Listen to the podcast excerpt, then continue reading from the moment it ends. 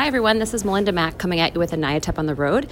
Today is January 22nd, and I'm coming at you live from the Capitol at 12:06 p.m. with a special guest today to talk about the budget. Would you like to introduce yourself? Sure. I'm Dave Friedfeld. I'm the Director of State Studies for the Citizens Budget Commission. We're a nonprofit, nonpartisan civic watchdog group that focuses on New York City and New York State budgets. So, as you can tell, the two budget nerds who are crouched in a corner here at the Capitol, we thought it would be helpful to give you a quick overview of what's in this year's New York State budget. I'll provide a little bit of recap following the conversation with Dave, but we also encourage you to take a look at our budget analysis, which we do annually for NYATEP members. So I want to start off by asking Dave, what are some of the big things, what are the big items that are in the budget this year that we should be paying attention to? Well, one of the probably the biggest area is Medicaid spending. So the fiscal year gap for the current fiscal year as well as for the coming fiscal year largely caused by overspending in Medicaid. The state deferred almost a $2 billion payment from fiscal year 2019 into the current fiscal year 20, and they're actually going to continue doing that every year because Medicaid spending was too high in fiscal year 19 and they haven't really caught up. So they proposed some changes, including something called the Medicaid Redesign Team, which is going to come out with a series of recommendations sometime before the budget is actually finalized, and they're supposed to come up with $2.5 billion worth of Medicaid savings for the current fiscal year and every year after that. It was interesting, even looking through some of the language this morning, and just for folks who are new to the New York State budget, we're talking about thousands and thousands of pages of budget law that we're all reviewing. There was language as associated with the Medicaid redesign team for workforce development, investment, and spending, and so we're not entirely sure what that means yet, but it's something for us to pay attention to.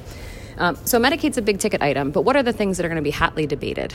So we know cannabis is one. I'm sure there's others that come to mind for you guys as well. Education aid is always an area that's very contentious. The state spends about $27 billion per year on education aid to local school districts.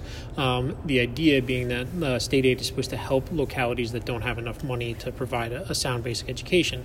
But unfortunately, the process has been kind of politicized, and a lot of money still flows to very wealthy districts. And there's a debate about how much money total education aid should increase and where those increases should go, and that's always a contentious issue. What about weed? What about cannabis? Is that something you guys are paying attention to? It is. I mean, from the budget perspective, we're really focused on how much money the state is intending to get in revenues. We're always concerned that the state will over forecast how much money is going to come in, and then it puts the state in a bad financial state based on the initial projections. It seems like the governor's projections for revenues are reasonable, certainly something that could be attained in a few years, assuming that things are legalized and move along in a steady pace.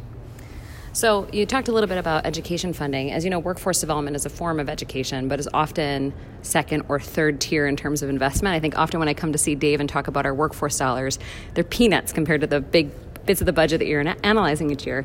Why do you think workforce development tends to be sort of a third running issue? Why do you think it's sort of not in the budget in the way that you see education aid or economic development investment?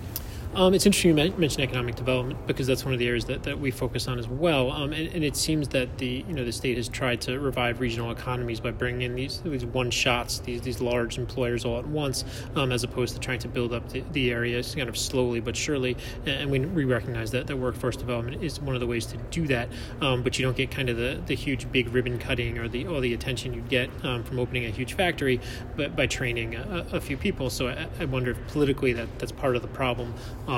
But it's certainly an area that we've looked at and we see the benefit too. So as we've been looking through the state budget, I think what we can say is that across the board, generally, workforce development spending is flat.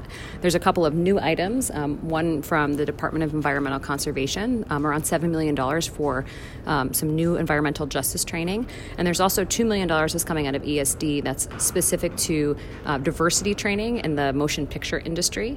But otherwise, for the most part, the investments continue to remain flat.